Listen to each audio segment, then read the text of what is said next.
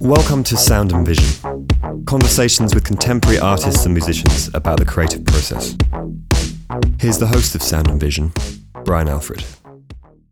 Sound and Vision is supported by the New York Studio School, where drawing, painting, and sculpture are studied in depth, debated energetically, and created with passion.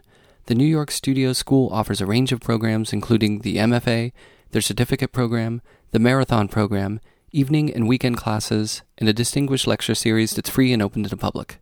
The school's internationally recognized marathons are two-week intensive courses designed to build momentum and expand one's creative boundaries. The school welcomes participants for the fall 2019 marathons in drawing and sculpture, which begins September 3rd. Apply online today at nyss.org.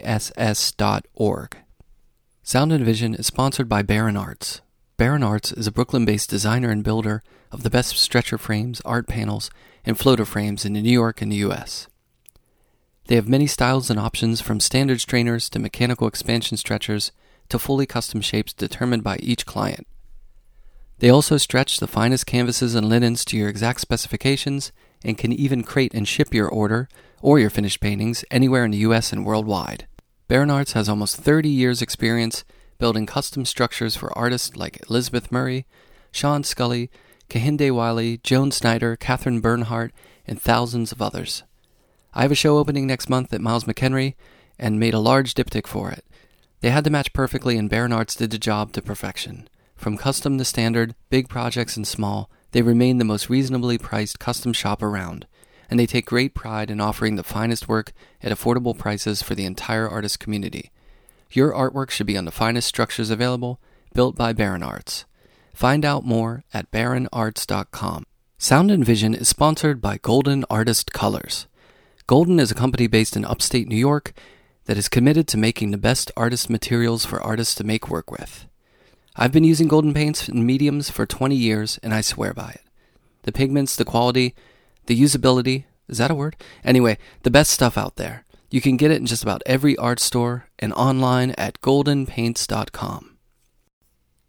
High Rises in Double Vision, Images of New York, is an exhibition of my own work that will be opening the 5th of September at 525 West 22nd Street at Miles McEnery Gallery, and will be on view through 5th of October 2019. There will be an opening reception on the 5th of September from 5:30 p.m. to 7:30 p.m. The exhibition is accompanied by a catalog featuring an essay by Pack Pobrick, and I've also done a collaboration with Grim Ales, the artwork for a new beer that they're releasing that will be available at the opening, and a exclusive collaboration with Topo Designs on a tote bag for the show that will be available in a very limited quantity at the opening.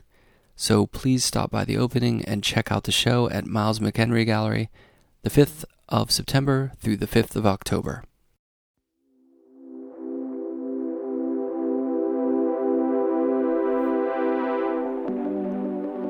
Joe Fyfe is a painter and art critic based in New York City.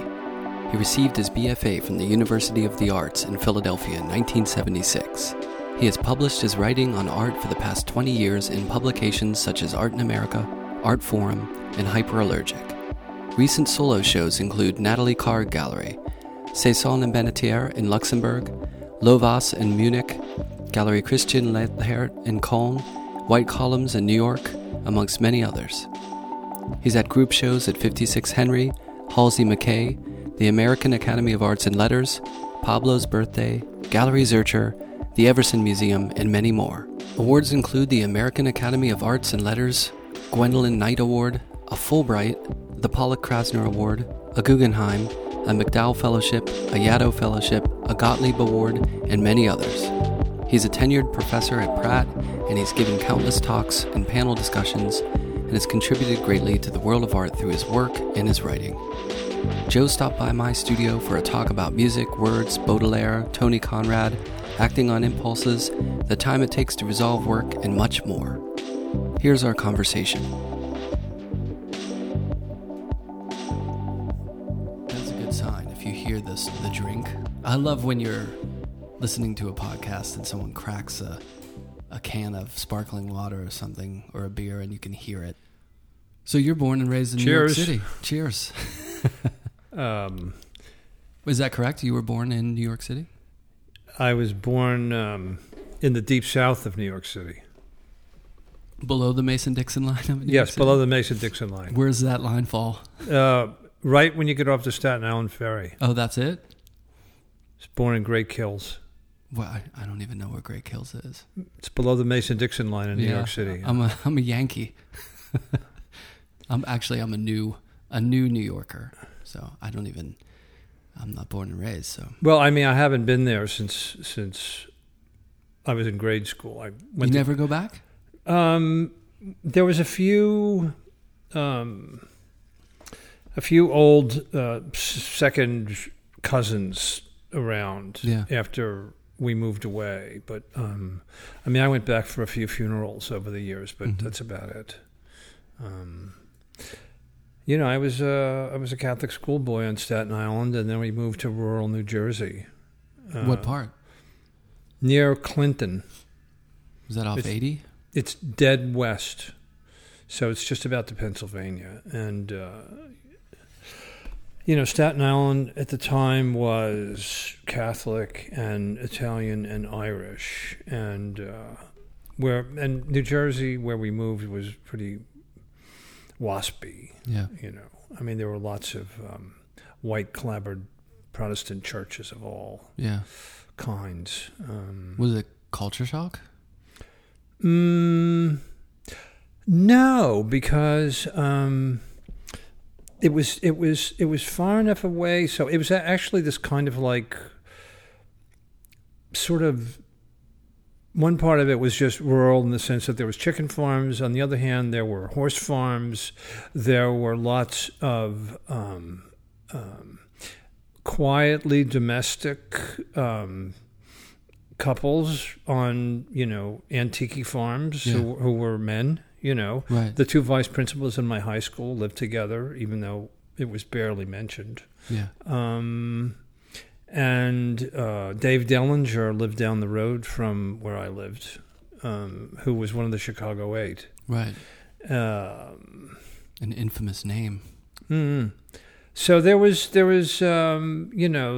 a kind of artistic bohemian backwoods element to the. Gary Keane lived out there. Yeah, you know who he is? I don't.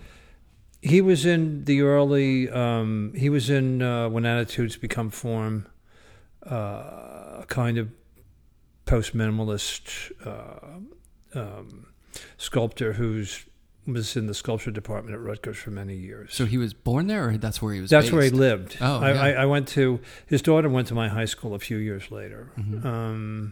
Is this far from New Hope? No, it's not that far from New Hope. It's a county across the river from New Hope. Okay. Because that's a very artsy. There's culture there. I don't know what exactly. I guess it was kind of like rural. Put it this way, there was a rural bohemian element. Yeah. Even in the '60s. It's funny where those communities end up shaking out to. It's like, go figure that. I've been to places in Pennsylvania that are. They call it Pennsyltucky for a reason. Mm-hmm. Well, there was also.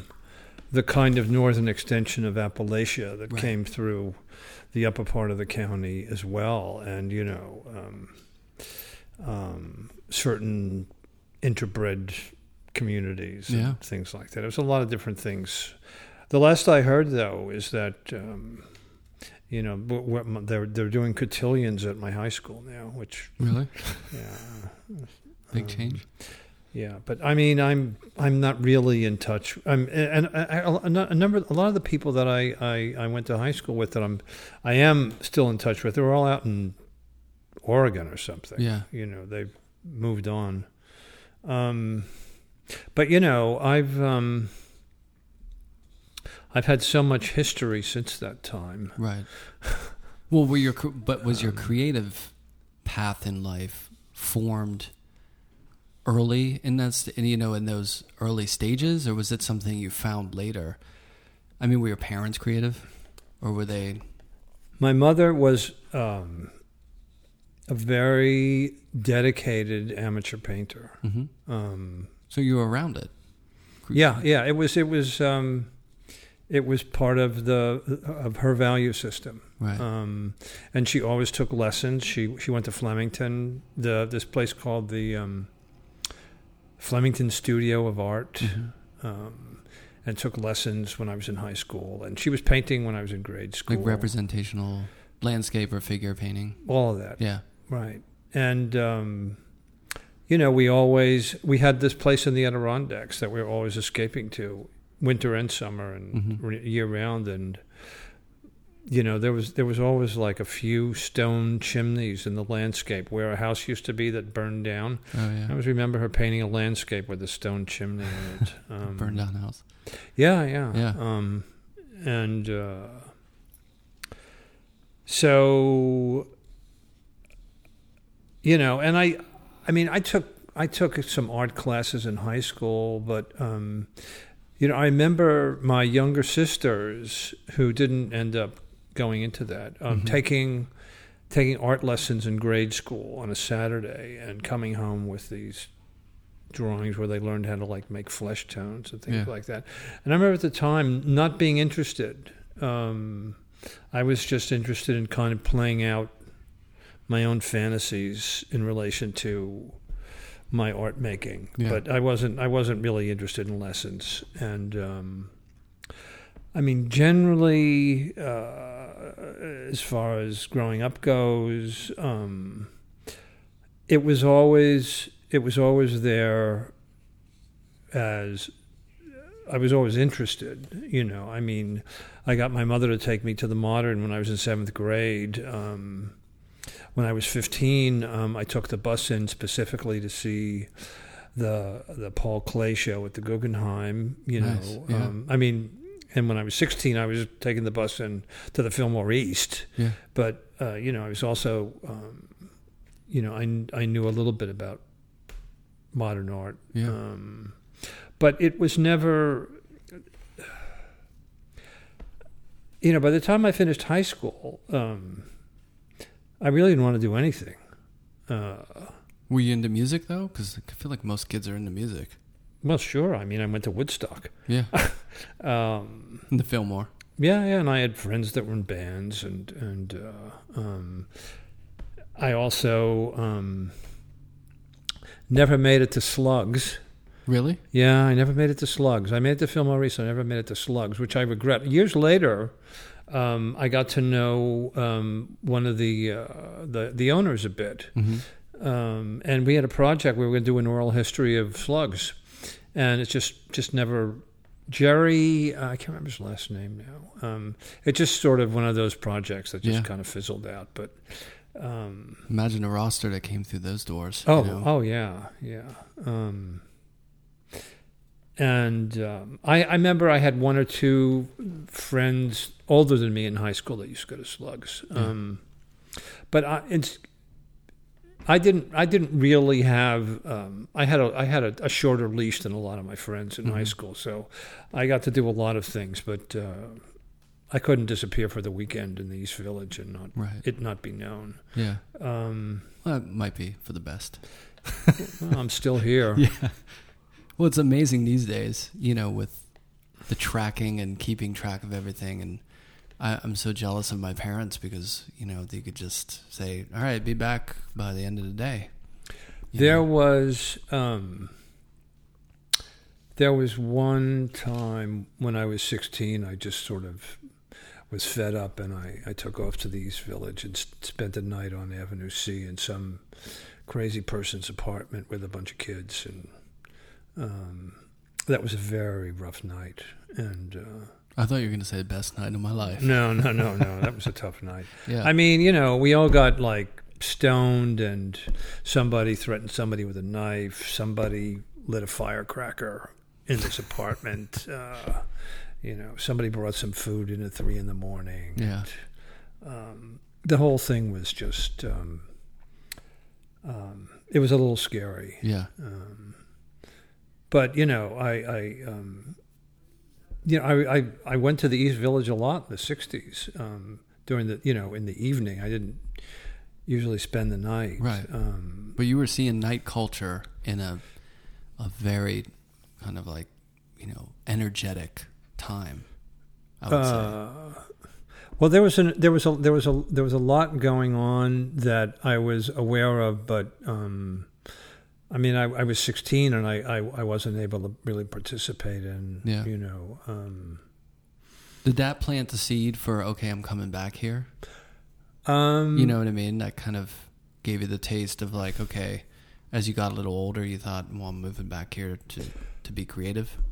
Well, the thing that where I really found out what was going on in New York is the last year I was on Staten Island. I was in 8th grade. I had a paper route. Mm-hmm. And that was when New York Magazine was the Sunday magazine for the Herald Tribune. Mm-hmm. And it was great. And they had this big spread on Bob Dylan, and I remember reading about the Kuchar brothers. I think it was Richard Goldstein was writing a lot about underground film. Mm-hmm. There was an article on the Skulls, the Collectors. And in general, I got this idea about what was going on, you know, across the bay. Yeah. So when I was in high school, even we had moved, you know, a good hour and a half or so away, I was already aware of that. And I was trying to go in there as much as I could. And yeah, that went on for most of high school. I was, mm-hmm. you know, I was paying attention to that. But at the same time, you know, I finished high school in 1970 and the East Village had suddenly gotten really dangerous and bad. Mm-hmm. And it suddenly became very unattractive. Everything that had been going on all through the previous years wasn't so interesting. And I mean, I moved up to Boston for a while. I didn't go to college right away. I moved up to Boston for a while. And then I moved back to rural New Jersey, and I worked for my father's business, which I hated, and somehow I got them to send me to art school. In Philly, and it was almost right? It was almost like a default thing. It's like, well, what are you doing with your life? I said, well, you know, I'd really like to kind of go to art school. And it was very half-hearted. Mm-hmm. And the thing that was interesting about it, well, the thing that happened was by the middle of the first year, I was thrilled because I had made this decision about what to do with my life, and it seemed to me to be the right decision. I was really learning something that I wanted to learn, which was just kind of like a big surprise. I didn't know what to expect, but right. But this just sort of came out of the blue. This is great. I really like this. I could do this. I'm glad I did this. It was really interesting. Yeah, you know. And then, of course, there's nothing very unusual about my story. You know, I sort of like went into a slump for a little bit in the second year, and then I got into it more, you know, and immediately wanted to move to New York when I was finished. Mm-hmm. You know, I think I went up there a year or so after. Did you have professors who were kind of encouraging that path and who were inspiring, or was it more of like, I just got to finish this, get out of here, and go back to New York where things happen? No, I liked my professors. My first painting teacher was Doris Staffel, who was Rudy Staffel, the ceramicist's wife, mm-hmm. and the grandmother of Annabeth Marks, who's now a New York artist. And she was my first painting teacher, and she was also a Buddhist who, you know, was involved in the Naropa Institute. Mm-hmm. And she had Mark Rothko in grade school, and then had Guston in graduate school, and went to the Hans Hofmann School. So I was getting I was getting information only once removed from those sources. And also with this kind of Buddhist twist on the thing. But she was a very good sophomore painting teacher. Yeah. And then there was a guy named Larry Day, who I got to be very close with, who was the kind of, well, the best way to characterize him is when Harold Bloom went to the galleries or the museums, he went with Larry and they discussed things. Mm-hmm. You know, Larry was very erudite. Yeah. And the thing about him was he was very good at not staying in painting per se, but was able to move through different disciplines and, you know, sort of connect them. Yeah. There's a in the introduction to Bloom's what's that called? The Western Canon, I think. He talks about standing in front of Titian's Flaying of Marsyas with the artist Larry Day, and Day commenting, "Doesn't this remind you of the final scene in Lear?" And that's Larry. Yeah. That's sort of like what he would do. He would make those kinds of connections. So you were getting nuggets of wisdom from him. Well, you know, I visited him, I guess, in the latter part of the 80s, and I hadn't seen him since the mid-70s or something. Yeah. And I thought, gee, this guy thinks like me. And then I realized, well, this is the guy that formed your thinking. Right. You know. Yeah. Yeah. And then, you know, then there were a number of other artists there at the time who, if I didn't have them directly for classes, I sort of knew about them or heard what they're like. Cynthia Carlson was a teacher of mine who was she was showing a lot in New York at the time. She was very good friends with Ree Morton, who was teaching there. Right. And Raphael Ferrer was teaching there, who was also, I think he had just been in the Whitney Biennial, and so there was, you know, and there was people coming through there. You know, Agnes Martin had started showing again, and she spoke up at Penn, and you know, there was 5 art schools that were sort of in a certain amount of conversation at the time in the 70s, you know. I remember John Cage spoke at Moore, you know, William T. Wiley. So there was a lot of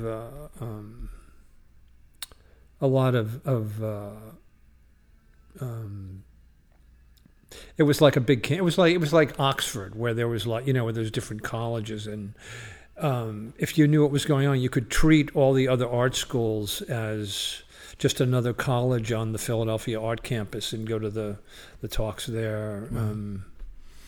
You know, what were you making at this time? Like, what was, or what, was it more assignment based in art school, or were you, you know, when you were you focused in painting? Well, the second year, the reason I was so miserable is I was taking everything. I was taking printmaking, I was taking photography, I was taking painting and printmaking. Mm-hmm. And I was just a mess. There was no real center to it. And my friends were all taking Doris. Yeah. So the next year I switched over to painting, and then I just pretty much stayed there. Yeah. And were you working abstract or representationally, or more assignment based at that point? I think that we worked from the model and, you know, flowers and things like that. Still alive. Yeah. And then probably the next 2 years you were supposed to develop your own ideas. Yeah. And I did that to a certain extent.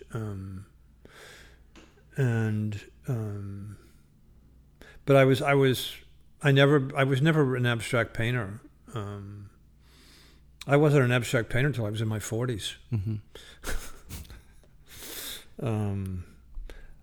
I don't even really think of my career before I was in my 40s. I think my career is maybe 20 years old. Yeah. When you moved, so after Philly, did you moved back directly to New York, right? Yeah. And then was it just, I mean, were you compelled at that point of like, okay, now I want to make work, show the work, get in dialogue with these other artists, or what was your you know what I mean? Or were you a little more like, I'm going to ease into this, or a little less self-conscious about the process, or how did it work? Because what year is that you're moving back? I moved back in 77. So the city at that point is a little different than it was, you know? You mean than it is now?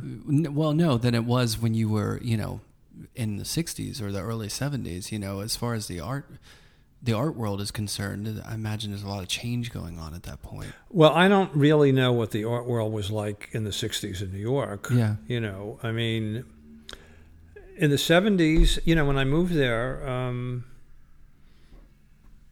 there were some galleries on West Broadway and some galleries uptown, and you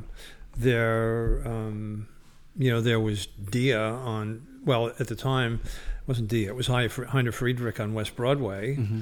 and there were amazing shows there. There was like Andy Warhol's Shadows, there was Blinky Palermo's Times of Day, there was Twombly's, 60 Days at Ilium? I mean, there was one incredible show after another. Yeah. I guess that was, you know, 79, 80, 81, somewhere in there. Were you living? I was in Tribeca. Yeah. Like a live work sort of thing? Yeah. I got married and we'd saved some money and we gave somebody $2,000 and got a loft. No, just like today. Yeah, just like today, exactly. And it was $350 a month, and we were like, God, how are we going to afford this? Right. You know. And that was the first time, that was my first marriage. And then I was, you know, I was working in a restaurant in Soho, and then I would,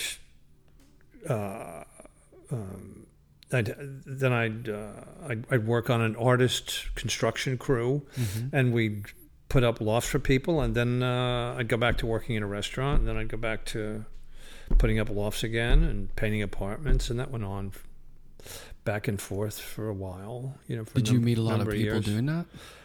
Well, I met people. There was a guy that had gone to UC Davis, so as soon as somebody from UC Davis came to New York, they'd be on the crew. So I met a lot of people from UC Davis. I remember that we built David Sally's first loft. Oh, really? Yeah. In Soho, right? No. It was on 5th Avenue and 23rd Street. It looked out on the Flatiron Building. Yeah. Excuse me. Now I'd actually, as far as like entering the art world, mm-hmm. I was working in this restaurant, and the maitre d' said, you know, you should meet my dealer.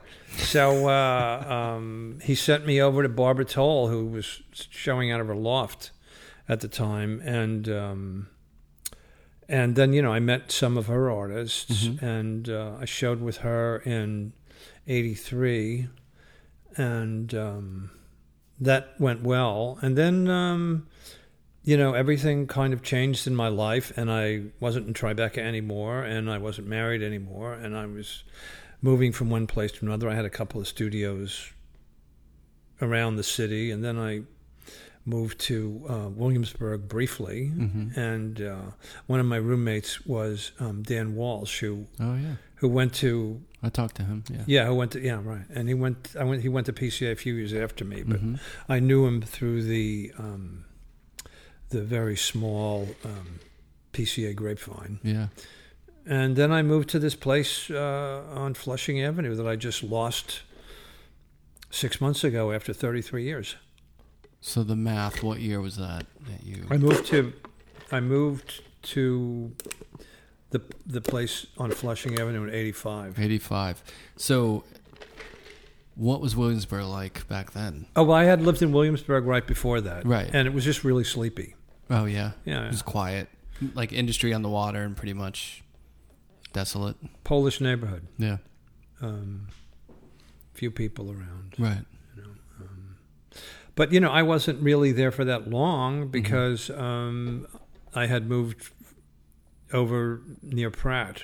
You know, the changes were always kind of incremental, but, I mean, I never got mugged or anything, but, you know, it was kind of dicey. Yeah. This is fascinating to me. You know, I've only been living in, I mean, I moved to Queens for a little bit when I first moved here, but then it was pretty much Brooklyn, Williamsburg, South Williamsburg, East Williamsburg. The changes that have happened in the last 30 years, you know, since I first came to the city visiting, you know, to Williamsburg and then now, but imagining it, you know, as once a place where it was sleepy just seems so hard to imagine because of, you know, because of the way it is now, the way it's so desirable. And it's so... Well, you know, Williamsburg was sleepy, but I mean, by the time I was out in Brooklyn, I was kind of like... It was sort of like the end of a run that sort of began when I moved to New York, which was, you know, Lower Manhattan from 77 for the next few years was also another decision that I was really happy with because it was exactly where I wanted to be. It was really... fun. It was really like, you know, it's like whoever the parents were of like downtown Manhattan, it's like they sort of like just threw the keys at you and said, look, do what the hell you want. I don't know when we're going to be back. Right. Enjoy yourself, you know. And, you know, really the most interesting thing was what was going on in all the music clubs, yeah, you know, and the artists that I knew, the idea was, how do we make art like this music? Right. You know, because there was that scene and energy to that. Imagine CBGBs. Right. You know, yeah. I used to go there all the time, and the Mud Club and all of those places. There's a real feel and identity that like creative things that mean a lot right now are happening here. You know, and I think a lot of times with music as opposed to artwork, in the studio, you're isolated. You're usually by yourself, and it's people, you know, all these people doing their individual things, and then you go out and show it, and people go to openings. But with music, there's a sense of, like, it is happening here. You're in the studio in a way, like, seeing these people create this stuff, which I think gives it a little more of a beehive feeling to it that you can identify with. And I think CBGBs must have been like that. I mean, when I first started coming to the city, places like, you know, Brownies or like Tonic, places like that had that vibe to it. In Knitting Factory, right. Back when it was in Tribeca, you know, those were places you want to go because you felt like, okay, the stuff that comes through here is going to be stuff that is really interesting and creative, and you know. But it's, I feel like with art, it's a different kind of process. Well, you know, the thing is that a lot of music that takes place in the kind of new music scene in New York, like at the Knitting Factory and for that place that John Zorn curates. Is it on A? No. Now it's at the New School. I can't remember the name of the. Anyway, the new music scene. You know, that let's just say that somebody like Zorn is a major part of that, as opposed to, you know, the more pop music scene. I find that situation to be very inspiring because it's very, very smart experimental stuff. But you know, that's what stuff going on in the punk clubs seemed like, you know, in the late 70s and the early 80s, but it so quickly moved into this commercial area, and a lot of the art that was influenced by that kind of moved into that area at the same time. So by you know 84 or 85, there wasn't anything really very interesting in art or music because it had become this other thing. It had sort of branded itself, and you know, there still seems to be this this interest in reviving art of the 80s mm-hmm. as some kind of paradigm. And, I'm largely outside of whatever that mainstream is. It really doesn't interest me, because it developed into something different from its foundation so quickly. You know. Well, how do you feel? Because as an artist who writes a lot and who is thinking critically about work, I would imagine all the time, and you see like this wave of younger artists who are kind of co-opting styles of, you know, certain aspects of recent contemporary art history, you know what I mean, but removed from it in the sense of, like, you know what I'm saying? Like, how do you feel about that kind of work? Because it feels kind of like a parallel to that. Well, it depends on, I don't know exactly what younger artists you're talking about, but when the generation that came along that includes people like, I'll give names, you know, like Richard Aldrich and mm-hmm. Patricia Tribe and Matt Connors mm-hmm. and more recently Mike Cloud. Yeah. I think they're you know, when I first started seeing that work, I was like, thank God, because I thought it was painting that was asking the kind of questions about painting that were relevant, mm-hmm. Where for a good 20 years before that, it seemed like the painting was largely a situation where you would take some stand and use it as a kind of platform. Right. And that didn't interest me at all. I was really, I mean, there's, you know, there was always individuals. Like I thought actually, when Sherry Levine was first showing in the latter part of the 80s, I think that she made a really interesting contribution to painting. Mm-hmm. And there are always certain people that seem to.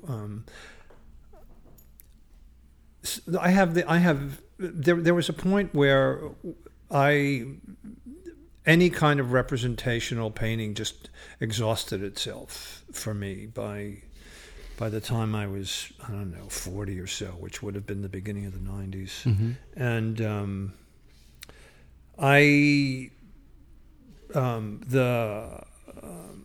the real watershed in my life as a painter took place in 1988 when I went to DIA and I saw the Palermo Knoebel exhibition. Mm. I had seen the Palermo at 77 at Heiner Friedrich, and I didn't realize, I thought they were interesting and I didn't know how to look at them. And then I saw the same paintings 11 years later, and there were a revelation. Isn't it funny how that can happen? Like, you just need that time to be able to digest and to have an understanding of the work. When was it, 20 years ago, when I went to Philadelphia to see the Barnett Newman retrospective, my reaction was, you know, if the 30 years I spent being an artist, just so I can appreciate these paintings the way I'm appreciating right now, it was worth it. Yeah. It was worth it just for this. Right. You know, whatever else happened, the thing my students, it's very hard to make them understand that the thing that's interesting about art is the way it's a tremendous let's say it's a tremendous filter for life, or tremendous structure from which to experience life. Right. You know. And I totally agree. Yeah. And the thing about the Palermo show was, these really big experiences are very hard to really even articulate, because in some way you don't want to completely verbalize them, but the paintings, it was the kind of physicality of the work that also transmitted this this message that was so universal, and it was a way that I don't think I understood abstraction before that time, you know. Mm-hmm. And it took me about 5 years to become an abstract painter after that experience, but I know that's how it happened. He was just percolating in there, and I was arguing with it. I didn't accept that show. The show got in on some level that had nothing to do with me. I was powerless over whatever kind of influence it was having. I could argue with it, I could reject it, but it was there. It was an injection. Yeah, you know. And it just had to percolate for a little while. I remember the first time I saw those Blinky paintings at Dia, and I would cruise through that. Upstate? Yeah, I would cruise through that to see the Agnes Martin, which I loved. And it took me a while. Same with Onkawada. Like, Onkawada, it took me a long time to really appreciate that work and the entire devotion to that work and what that means. And I see in other people who aren't invested in really thinking about art, you know, glance through that and be like, what the hell, you know, what is this? I can understand that, but I like to your point about like really appreciating, being able to really appreciate that stuff. I think is such a great way to kind of like decode and to filter, you know, life experience through. And but it takes a lot, you know. You have to kind of be willing to give up to that and to say, you know, this work is something that I can really invest myself into and try to understand what that artist is doing, where they come from, what came before it, and how this really meant a lot, you know. Well, you know, there's a French painter who also is something of a theorist and an art writer named Christian Bonnefoy, and he calls it an encounter. Mm-hmm. When you have an encounter with a work, it's, you know, it changes you. It's not just something that you know, you see and register or something. Right. And walk away. Yeah. And the only other person that was like that was about a dozen years ago when I saw this Hans Josephson show at Peter Bloom. Do you know that work? No, I don't. He's a Swiss sculptor that died a couple of years ago. And Peter had like 3 or 4 of these big heads that he did. And it just floored me to the point where I had just a few months before or the year before, I had applied for a Fulbright to go back to Vietnam. And I was waiting around for the visa, which took forever. And the previous spring, I had seen these Josephson heads, and I wrote a review of it. And I'm ready to go to Vietnam, and waiting around for the visa. And my mother said, you know, I've been telling you kids, if you want to take a trip with me, you know, just let me know. I said, well, Mom, I'm waiting around for this visa, but I'd really like to do is go to Switzerland and see this guy Josephson's sculpture. He said, well, she says, oh, well, we could do that. So I traveled around Switzerland for 10 days with my mother, and because there's a small museum in southern Switzerland, and he's in Zurich, his foundry is in St. Gallen, and we ended up going to the studio, and eventually I wrote a long piece on him for Art in America when I was still doing a lot of writing. Mm-hmm. And then I actually ended up being a resident in the foundry the following summer when I was working on that article. But, they have a residency there? Or was that just for you? Certainly it's you can be invited, put it that way. Okay. And so I did my own work, and they gave me a bicycle, and I'd ride up to the top of St. Gallen every day, and they have this series of linked ponds. and you could swim back and forth for like a half a mile each way or something. And then I'd go back to the studio, or I'd go over to the Foundry, where they also have a museum of his work. And I wrote this article on it. It was a very monk-like but pleasant summer.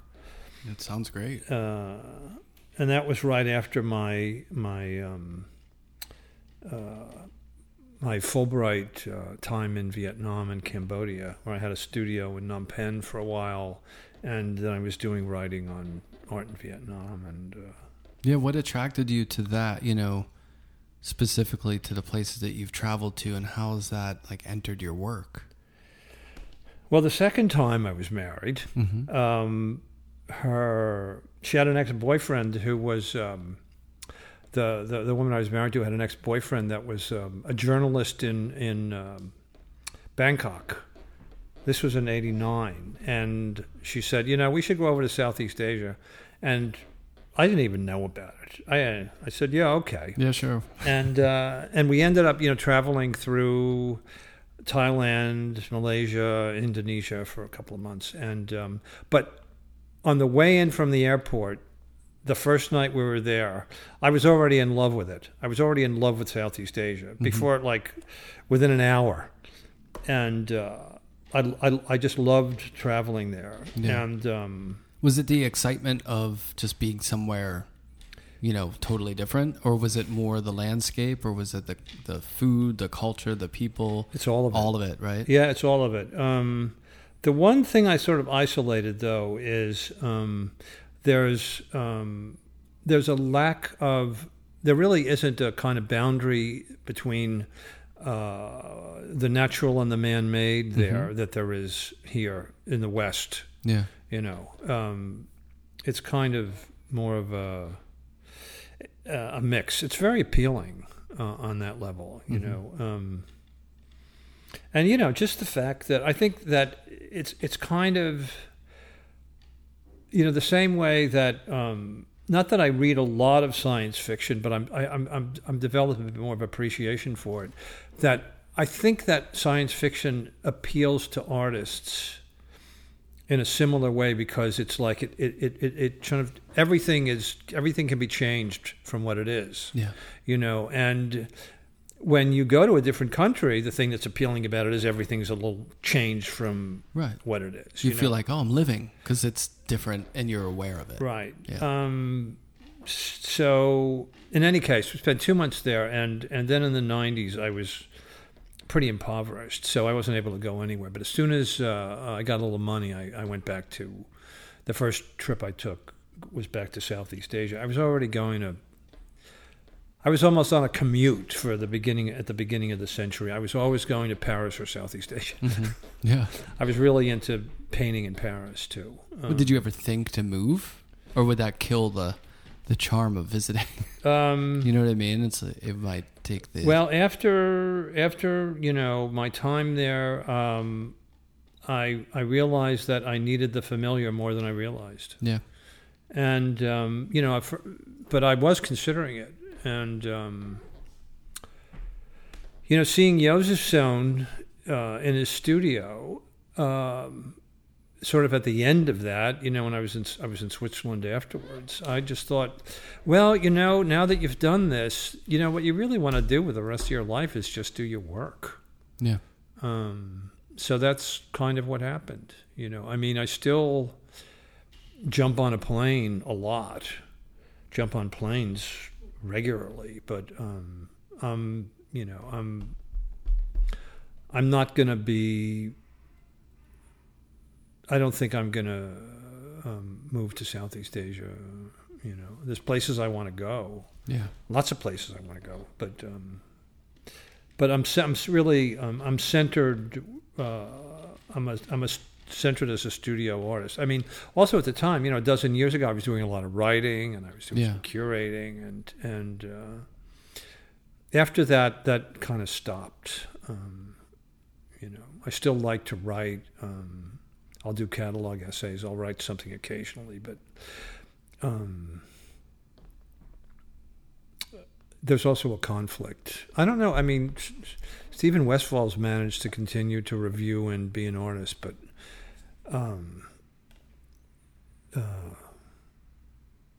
it seemed to be. I was at. There was even things online where people would complain that I would come in the gallery as a critic and then try and promote my work. And how did they know I was coming in as a critic? Because they just I had my critic hat on. Right, I had my derby on instead of my cap. You know, your pipe. Right. But I just thought, I got to get out of this. Yeah. And it is funny though how people treat you differently, isn't it? As an artist, as opposed to someone who could potentially do something for them or one of their artists. Do you know what I mean? Like if I go into a gallery to have a meeting to do a podcast, it's totally different than if I'm just an artist coming in asking a question. Right. Well, it's long. It's been some time has passed now.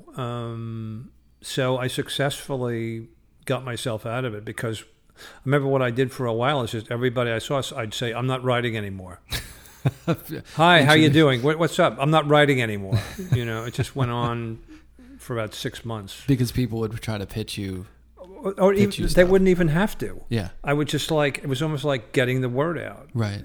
And finally I heard back from somebody said, I hear you're going around telling everybody you're not writing anymore. I thought, okay.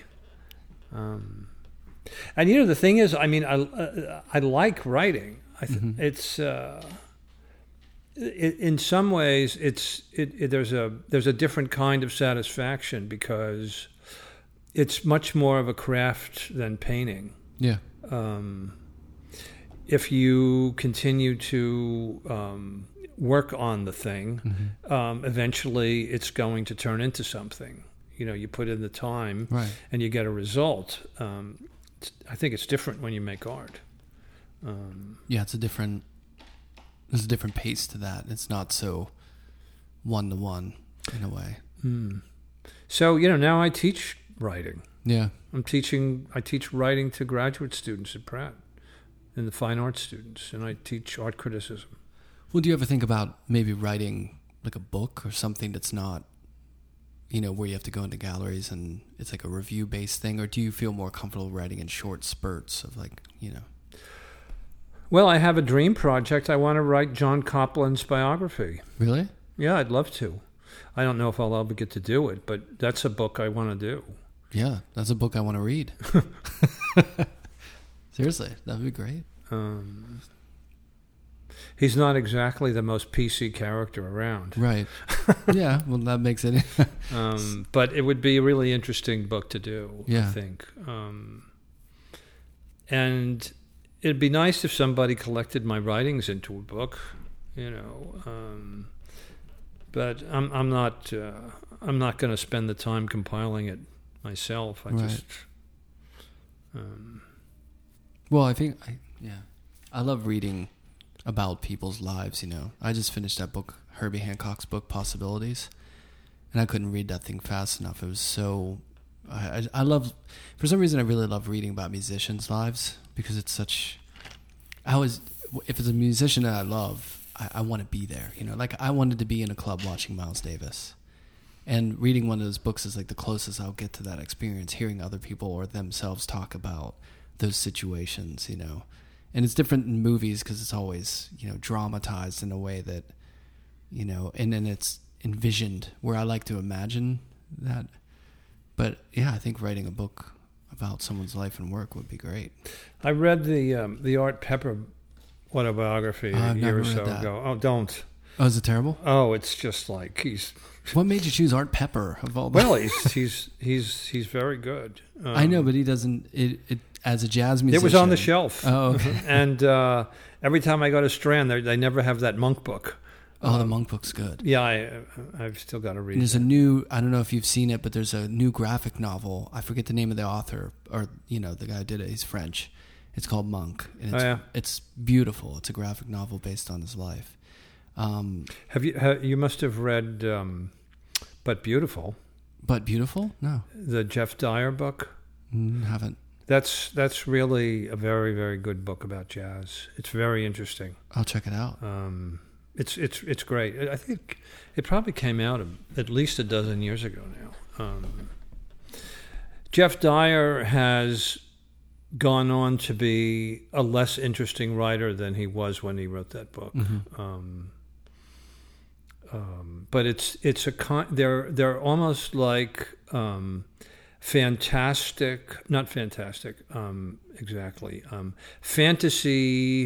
versions based on the reality of certain jazz musicians' lives. Mm-hmm. Each of them is maybe, 20 or 30 pages with other little things there. It's a very interesting book. And, around the time that I became an abstract painter, I got more interested in jazz again. Yeah. Makes sense. Yeah. And... the thing about Art Pepper, I was certainly listening to a lot of people, was I was listening to The Trip and thinking about how much it was just came out of Coltrane. But the thing I was impressed with was how what I was really listening to was simply attention. Attention. Mm-hmm. And... just moment-to-moment attention as this music was being made, which was very, very similar to looking at Blinky Palermo's right. People in the New York City Times today, which was moment-to-moment attention of a painting being made, mm-hmm. And... I was making those kind of connections for the first time, because the first abstract paintings I was doing... were pretty much that. Somehow the Palermos raised my consciousness eventually, where I was watching the paint come out of the tube. I was watching how the paint behaved. Anything beyond that immediacy was suddenly irrelevant. Yeah.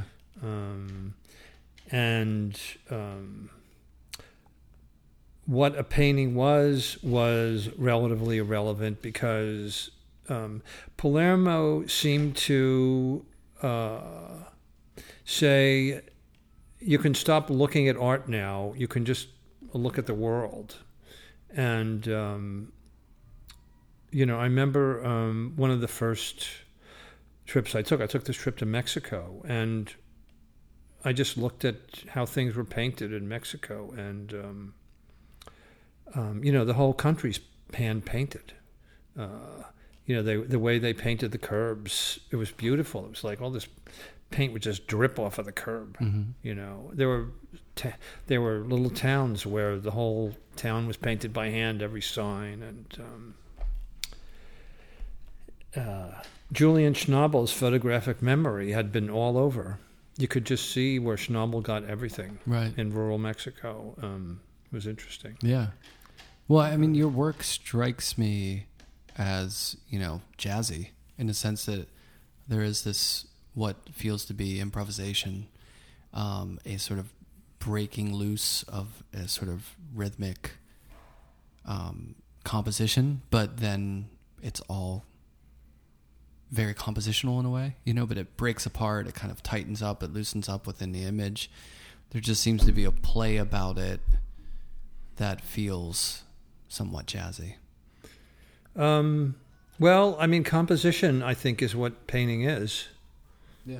But the more it draws its attention to itself, the more, like, jazz broke that down into, when you had people like post-bop, when they were breaking apart the sort of, conventional popular jazz structure of the song, the subject matter became the breakdown of that and the expression of the, the sonic elements within the loosening of the composition. So once it draws attention to itself by breaking apart, that becomes the subject matter in a way. Because compositions, like you're saying, it's always there. But when you dissolve it and then bring it back together again, you're sort of shining the light on it in that sense. Well, the way I understand composition is simply... trying to put things together that aren't together, where first I would do it very simply, Like I was making these burlap paintings, and the way I was preparing the burlap had so much, to me anyway, visual content already, mm-hmm. that the only thing I could do was put a kind of really weak brushstroke on it, and that would be plenty. And then I thought, well, what is the most different thing I can do now? And so I would put in a piece of colored felt or something. And so the composition was the fact that I was trying to put two things as different as possible in the same situation. And then it sort of expanded from there. But from the way I understand painting in relation to what I think I've learned from the way the French think about it, is that it is composing. It isn't, as opposed to practicing a style. Mm-hmm. It's always about trying to put things together that are different in some way, right? You know, and that's the art of it, right? In a way, that's the art of like a jazz combo. You know, putting drums together with an upright bass, sonically with a saxophone, and then, you know, a piano. They're very distinct sonic elements that you're just throwing together. I can't make the bridge. I can't bridge that metaphor. I'm plagued with it. I'm constantly trying to make parallels between music, creatively creating music, and then making art. I don't know why, but it's just something I love to do. It's apples and oranges, but at the same time, there are similarities, I think. Oh, no doubt. But I can't do it. That's all I'm saying. And you know, the thing I was saying in relation to what was happening in the 80s is that there was this idea that you could make painting that was like rock and roll, and it was a bad idea. Yeah. Because painting isn't like rock and roll. It's different. It doesn't work. Yeah. Because what you do is you kind of lose,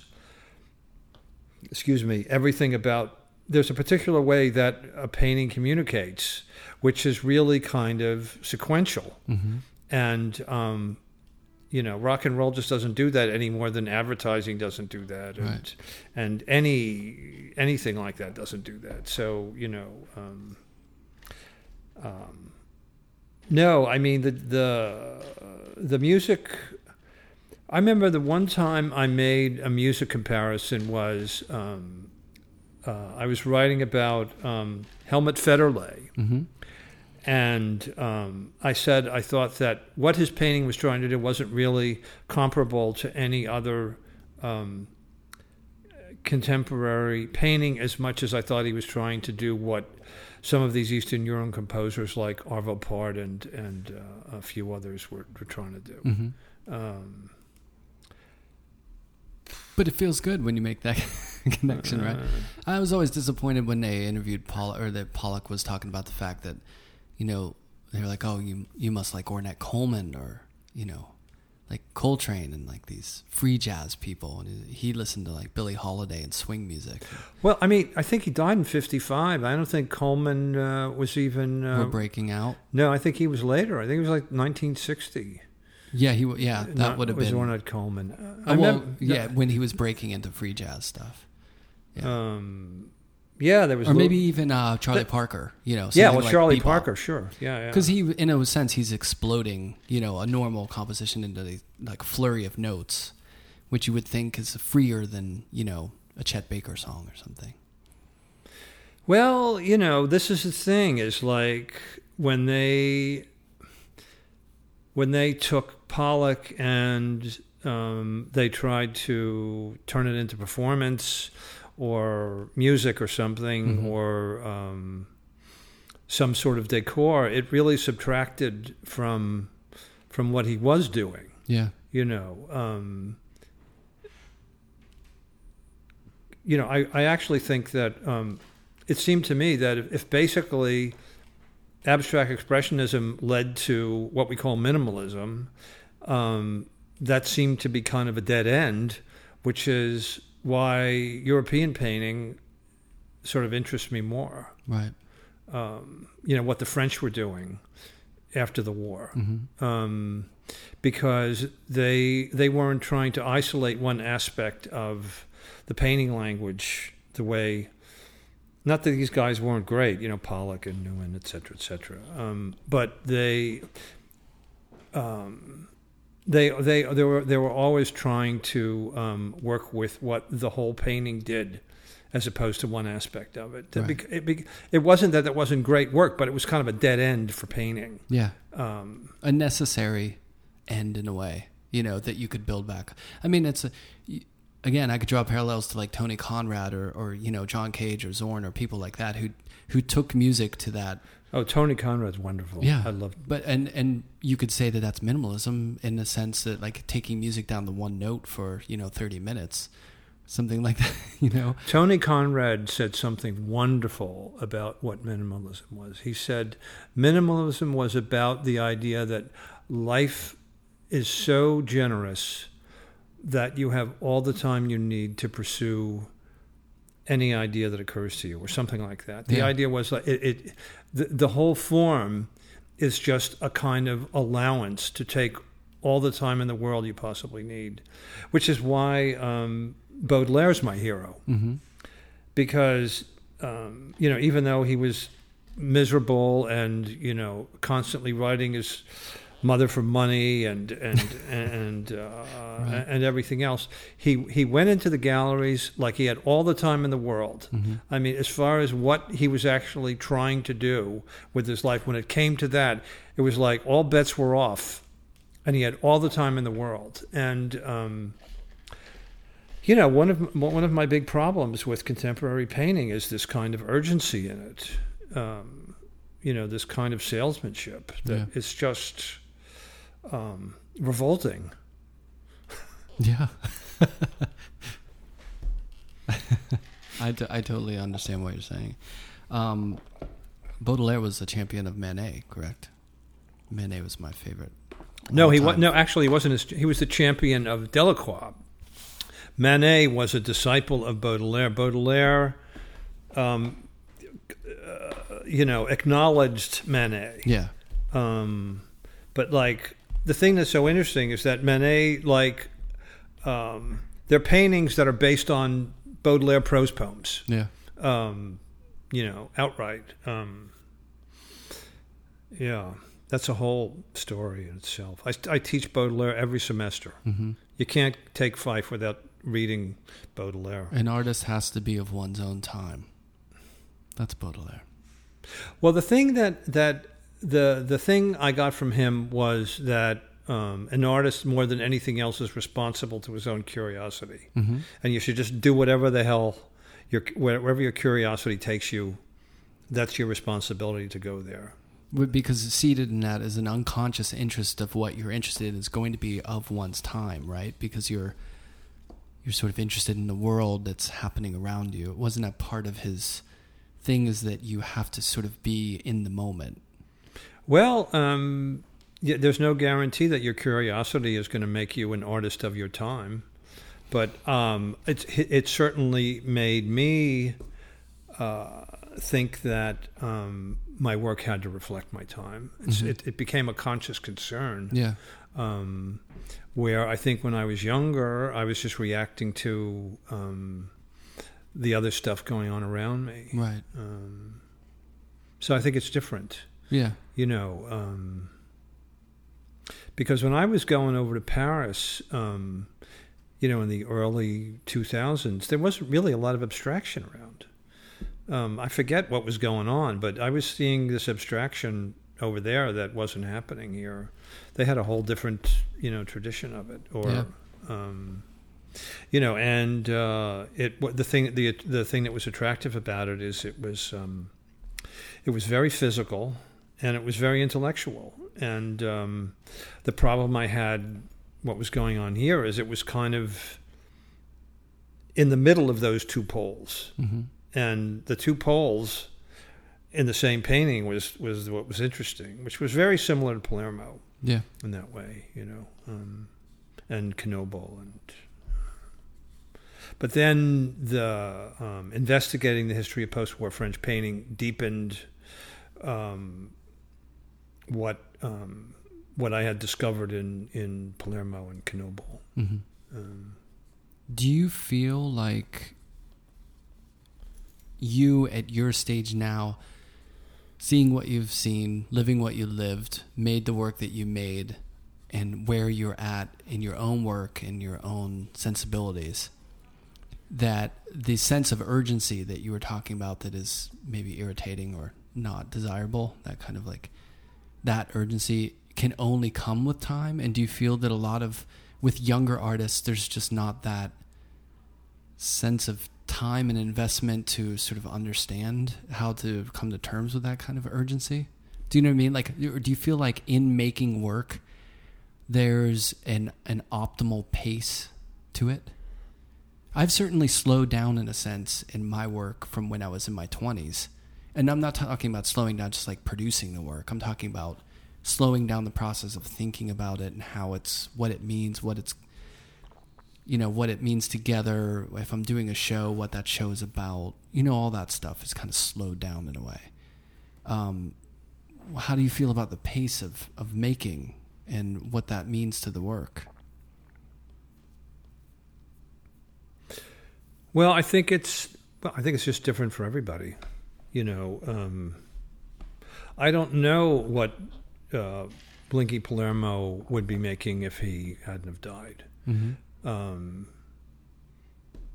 You know, and you know, I just wrote about Stanley Whitney, and you know, this thing that he says in an interview that's so wonderful is that for the first 20 years he hated everything he did, and I thought that was great. I know exactly how he felt. You know, a lot of people think that you don't really even start painting until you're in your 40s. Didn't Hokusai say something like, I'm not going to make a good piece of work until I'm 99 or something? Hokusai? Yeah. Gee, I didn't hear that one. Yeah. Maybe I made that up, but I thought I've... But yeah, that idea that... But, well, that idea that you know, you work to a certain level to where you feel like, you know, that idea that, you know, I haven't made something good or worthwhile until I've been doing it for 10,000 hours or 20 years or whatever it is. I mean, the structure of the way people make art and the urgency of being able to afford, say, living in New York City and having a studio doesn't really afford you that time and pace to slowly create that work over time and to be engaged in, you know, a community and have discourse and slowly, you know, accumulate that experience to feel like, okay, now I'm finally making something interesting.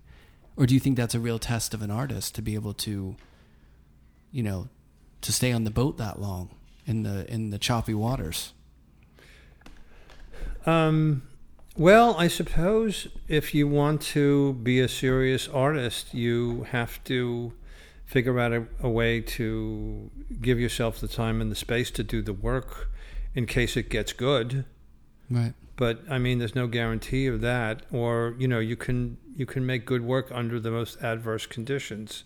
There is this Vietnamese guy who I really admire, who died when I was in Vietnam, who I actually managed to meet, who made all of these works on newspaper when we were bombing Hanoi. Mm-hmm.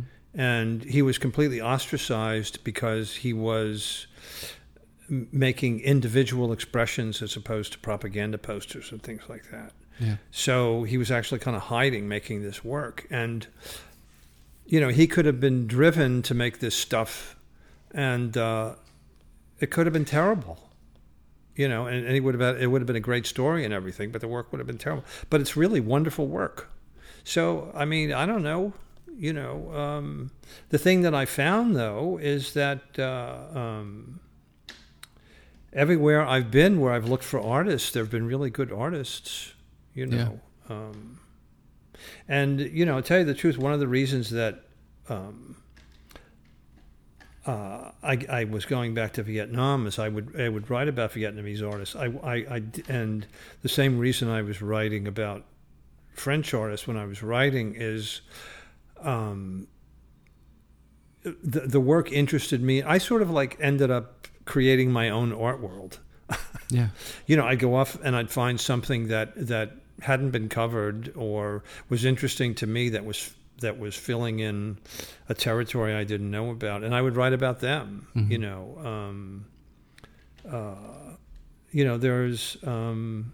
There's a lot of things that, for various reasons, the system doesn't acknowledge. Right. At any given time. I mean, now.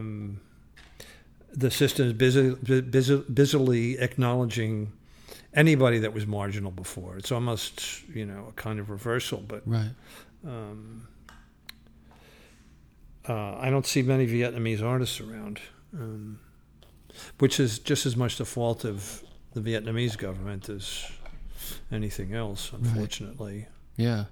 It's funny because I think when I talk, if I sit down and talk about art, and talk about the phenomenon of showing work or, things come up that I don't even really think about that much in day-to-day conversation. But when you mentioned that idea of, like, in your own work, you felt like I didn't start making, really good work, or, you didn't feel good about the work you were making until well after you started, quote unquote, being an artist, is that it's so funny how, nowadays, the support structure for artists, which is usually there, which is maybe being able to sell some of your work, or maybe being able to show it and engage in a community of showing your work, is so geared towards younger artists and like turning it over, kind of like in the music industry where it's like, you get a young band, they get hot for a little bit and then they're gone. And then the next thing, you know what I mean? That kind of like quick turnaround of people, and not like the long-term look at someone's career and how it morphs and changes over decades.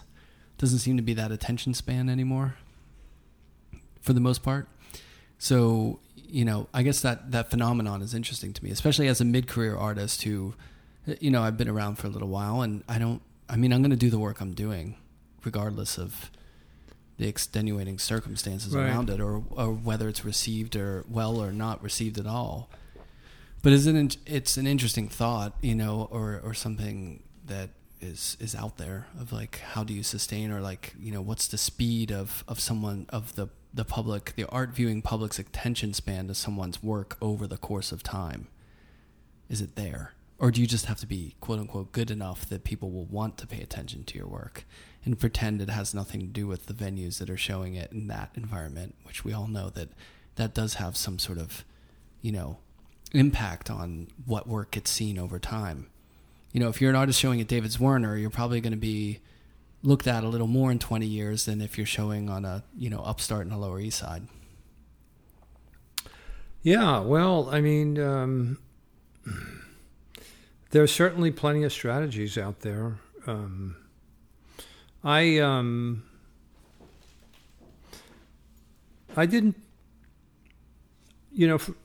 pay attention to them for a long time. I didn't want to. Once I was kind of happy with what I was doing, I got a lot of grants for a while, mm-hmm. and I wanted to do a lot of traveling, and I wanted to do what I wanted to do, and... So I didn't feel like I had to pay it. I mean, it was kind of a mistake, I suppose, but I didn't pay a lot of attention to it until a bit more recently, mm-hmm. I guess. And, I guess there's a lot of younger artists that, are... I think when I was young, I was thinking about strategy, too. But then everything went haywire. Well, I guess it's survival in a way. You're just trying to, whether you're younger or you're an older artist, you're just trying to figure out a way that you could just keep making work in whatever way that is. So try to be resourceful. For some people, it's residencies, grants, or it's, riding out that shit job for, that you have to do, or... like we were talking about earlier, find a friend and like have a tiny space that you're sharing somewhere way out in Brooklyn, or, whatever mm-hmm. it is. But at the end of the day, we all just want to be able to make work and hopefully around that making is just facilitating that happening. Well, you know, it's. I mean, I hate to say it, but you know, I'm at the point now where like I'm mostly just interested in what I'm interested in. Yeah. I mean, yeah, I'm not. I don't really have a big picture on much of anything. Right. I'll tell you the truth. Well, with your work, are you working pretty much every day? Do you go to the studio every day, or is it? You know, what's your process? You know, how is it integrated into your life as far as your working schedule? Well, I think the thing that's changed in my work more recently is that for a number of years, once I moved into abstraction, it was a little bit like Baudelaire. It isn't like I wasn't in the studio regularly, but I was not pushing the work. Mm-hmm. I was sort of like moving for the first time in my life at this kind of pace that was going nowhere. I've said this any number of times. Somebody came over to my studio one time and said, well, where do you see this work going? And I said, nowhere. I like it here. And that was really true. And that's a nice realization, I think, to be able to be comfortable with that and say, no, I'm just working on this. Yeah, yeah. But eventually it seemed that you begin to act on these impulses that are like, I wonder what would happen if I did this. Right. So the work does kind of move forward, but there was still a kind of logic to it for me for a number of years. And then more recently, I got to this place where the work started to resolve itself again through a kind of irrational process, where instead of moving along in a way that I understood, I would get in over my head and have to get out of it, which is like what I did for most of my formative 20 years or something, mm-hmm. where you're just like, you don't know where you are, and then you got to try and get out of it. And now I'm there again. Now it's like I tend to get in over my head and get out of it every time. So that's something relatively new. But the only thing is that I am in the past year or so I've introduced these texts. Yeah. Is that a huge shift? Well, it happened sort of accidentally, mm-hmm. where maybe 20 years ago I tried to do a painting that was an abstract version of Apollinaire's Rain poem. Mm-hmm. So I already sort of knew the format, and I was stuck on this painting. I thought, gee, I know it'd be a really indulgent thing to do, but I think I'll just impose il pleut here and see what happens. And everybody that came to the studio thought it was an interesting painting, so I started making more of them. Mm-hmm. And Natalie liked them, so we did a show of them. And then my German dealer came, and when the show was up, I was over at the Pratt Library, and I pulled down this volume of Brecht poems. I had no idea that he wrote poems, and they were really interesting.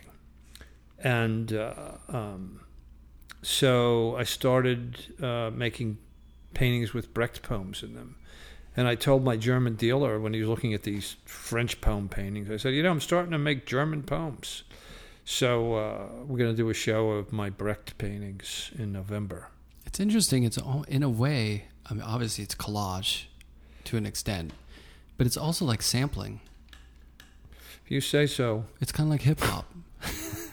Well, it is. I mean, you're sampling text, which is kind of like sampling music in a way. You know what I mean? But you're doing your spin on it, like with the composition. So you're obviously like you're playing with the way that the words are floating around on canvas. It's not like you're just having it written out like a book page, but you're sampling. You're putting together these different textures and these different surfaces and then words and ideas through those words that you're sort of reorganizing and making your own. So it's really kind of like the invention of rap music. Well, I just sort of think they're unsentimental about painting. which is, that's the way I like to think about them anyway. Unsentimental? Yeah, yeah. Well, isn't all work unsentimental unless it's sentimental? No, I think there's an awful lot of painting around that's very sentimental about painting. Right, but it's about painting as being a kind of good thing. Oh, right. You know, painting is good, right? And there's a virtue in it. Yeah, there's something, or it's something that is important. It's not. I think it's interesting, but as far as you know, being a kind of advocate for a medium or something, you know. I'd like it to be. I'd like it to be new. Yeah. You know, I'm not trying to support painting. It's a good scale. These. I hadn't used that. I hadn't made a 9-foot painting in about 10 years before I made the paintings in the last show. Did you make the stretchers? Well, I had them made. Yeah. Yeah.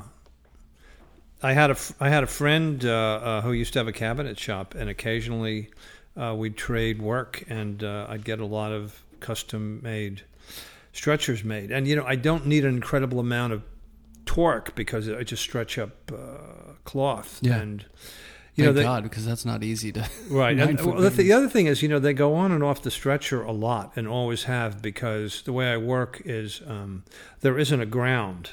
Oh, really? They're kind of pieced together. Yeah, yeah. So half of the time, you know, there's a painting on the back that's kind of a version of the painting on the front, because they flip all the time. I mean, I use a lot of staples because they go on and off a lot. And, you know, for a while there, I wasn't making any rectangles. I was making things off the stretcher. Mm-hmm. And then once I did that, I thought, well, you know, the stretcher, the rectangle... does things that you can do things there that you can't do with cloth in space, or cloth on the wall. Yeah, you know. Well, these are really great. I'm sure you saw that Schwitter show at MoMA. No. Are you a fan? Well, I mean, I like him. Sure. I mean, yeah, he's all right. Yeah, yeah. I don't know. For some reason, Schwitter's is one of those people like. You know, with Blinky or something that I put on a, you know, I put high up because that work seems like at that time that was just like crazy. Like what he was doing was just, you know, so different. Kind of like Hans Richter and those, you know, I love those early stop motion animation things that surrealists were doing, like Hans Richter and Eggeling and people like that, because it just, for the people seeing that stuff, it must have been so weird. Like, what are you doing? You know, like abstract moving motion pictures. And Schwitter seemed like, you know, it's kind of like ballsy work at that point. But I just thought you might like that sensibility because these have, you know, that collage-like feel to them. Well, you know, there's all this, I suppose, there's content because, you know, there's... signage from Southeast Asia and French poems lately and German poems and all this kind of stuff. But, you know, for me, it's incidental to the fact that I always feel like I'm simply trying to solve formal problems. Mm-hmm. And a lot of the formal problems have to do with the relation of the viewer to the painting and the relation of... and frontality, and I one of the things I learned looking at a lot of relatively contemporary French painting is that they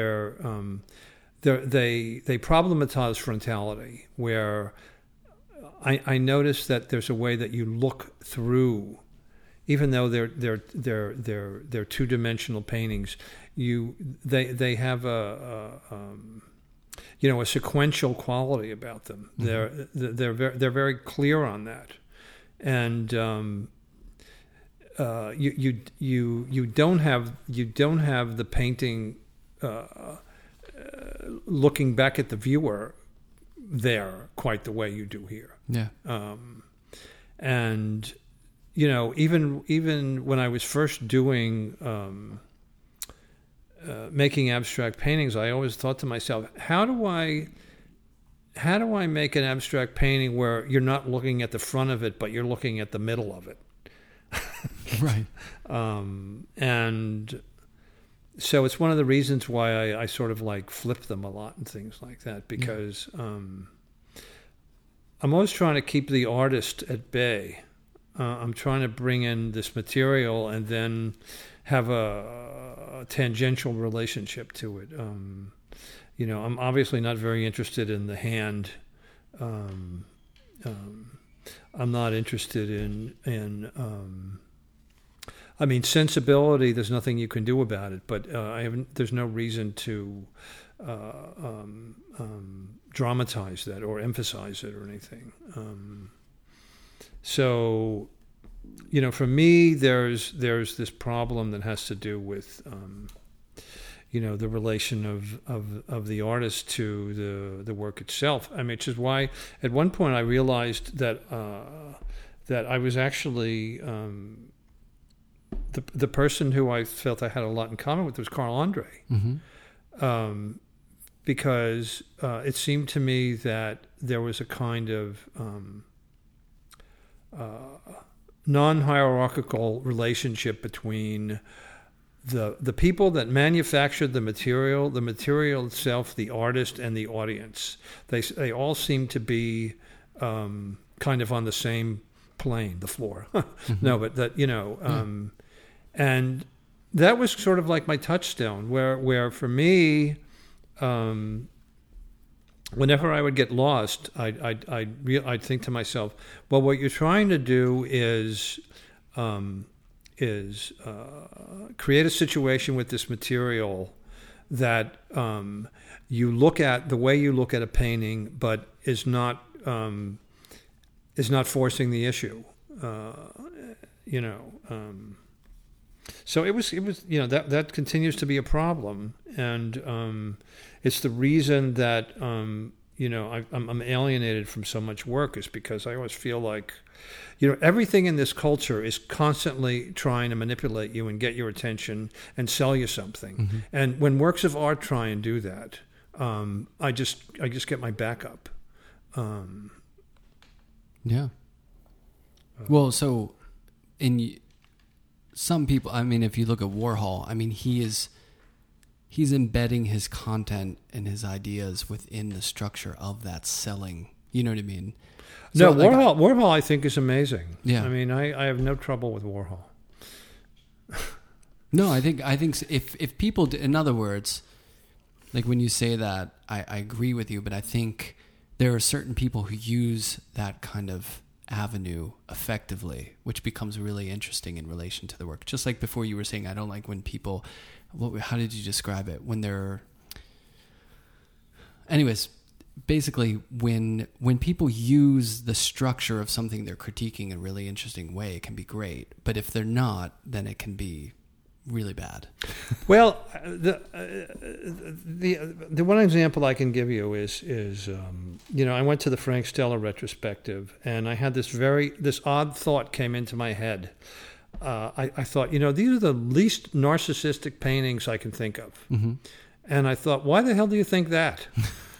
And, you know, I thought about it for a long time. And I think the thing that was interesting to me, and my reaction to do with the fact that I was really looking at like somebody that the way their thinking is actually closer to what an artist would identify as the way an architect thinks than the way an artist thinks. Yeah. But that's only because the way we're so used to thinking about how artists think, which is they think about themselves all the time. But But Stella is always thinking about not so much how to solve technical problems, but simply how to solve painting problems.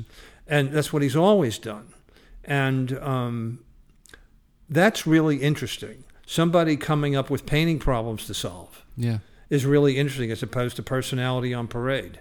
Right. But do you feel like some people use artwork, let's say socially engaged artwork, in a really interesting way where they're trying to solve societal problems?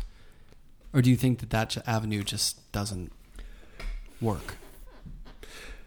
Well, you know, I would, I didn't see it, but that show that was devoted to Manny Farber and his ideas that was just out at the Hammer,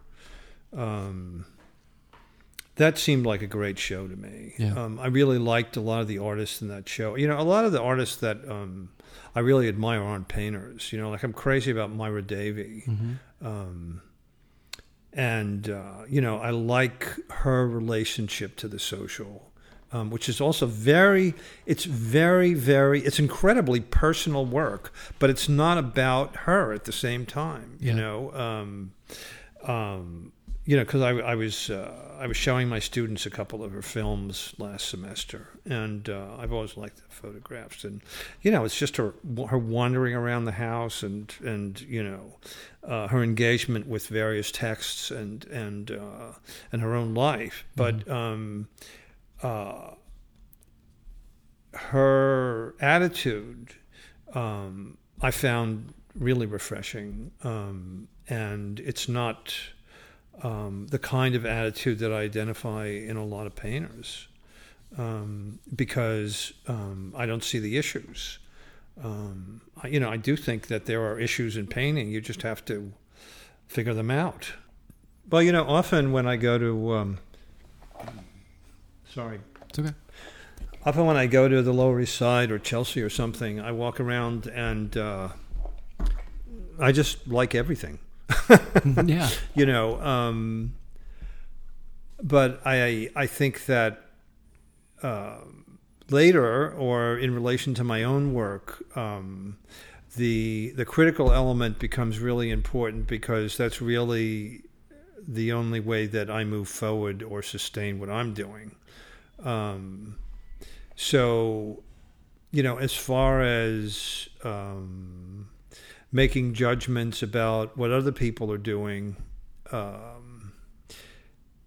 suppose that the only time I'm judgmental is if it comes into my territory at all. Right. You know, I remember years ago running into a poet at 420 West Broadway one Saturday. And I think it was at Sauna Bend or something like that. I remember it was. And she said, "Oh, isn't all this stuff great?" And I was like, "Well, this one is and this one is that." I said, "But, you know, it's so great to go over to St. Mark's Poetry Club." And she was like, "Oh, I hate it over there. I mean, I can't stand that stuff. I really like..." And it was just the same thing where, in a lot of ways, one is almost more refreshed by somebody's other medium entirely than by your own. I mean, all of it gets too close in a way. It's all good, and it all gets too close at the same time. That's what I love so much about music. Yeah, exactly. Is I feel like if I go out, it has nothing to do with what I'm doing in a way, but it is energizing to see other people, you know, making stuff and doing creative things. Well, that's why, you know, a lot of contemporary improvisational music is great stuff. Like I saw Tishon Sori not too long ago, who was... Where did you... The Kitchen. Nice. And, you know, apparently he had a residency somewhere this summer. I would have liked to have seen some of that. Mm-hmm. But that kind of stuff is great. Yeah, and back to my work, the improvisational element's really important. Yeah. So. I figured you weren't sketching these out in Photoshop beforehand. No, but, you know, I do make stencils. Mm-hmm. You know, I would actually work up the painting to the point where I thought I could impose a poem over it. And then, you know, I'd grid up the poem onto, you know, glassine paper, and then I'd cut out all the little letters and rough it in. And then I'd paint it by hand. Yeah. But I didn't want to project. I didn't want it to be exactly clear how the text landed on it. Right. And then they wouldn't work out sometimes, you know, and I'd have to start from scratch or turn the thing over or something like that. That's the endless investigation side of it. Mm-hmm.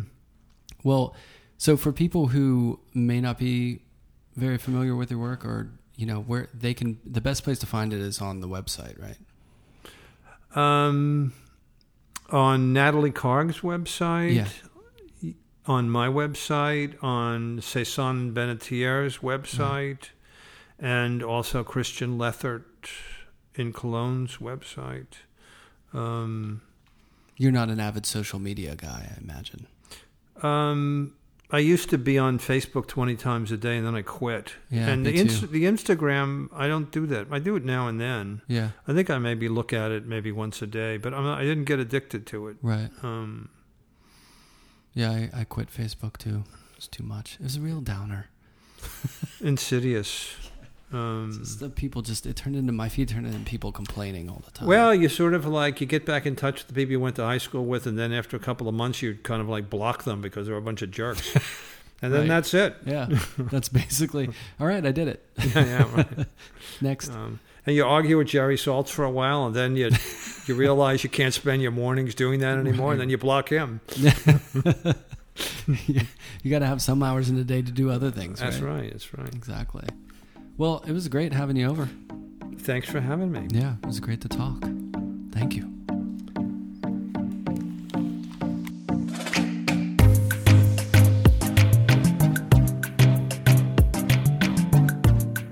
Sound and Vision is recorded, edited, and produced by myself, Brian Alfred. You can find out more about the podcast at soundandvisionpodcast.com. You can leave a review and a rating at iTunes. It really helps the podcast. And you can find more images on Instagram at Sound and Vision Podcast. And you can find out more about my work at brianalfred.net and on Instagram at Alfred Studio. Many thanks to Michael Lovett for the intro, Lullatone for the intro-outro music, and many thanks to all you listeners for your support. Make sure to check out the New York Studio School's marathon programs, grab some golden paint, and get some stretchers and panels made by Barronarts.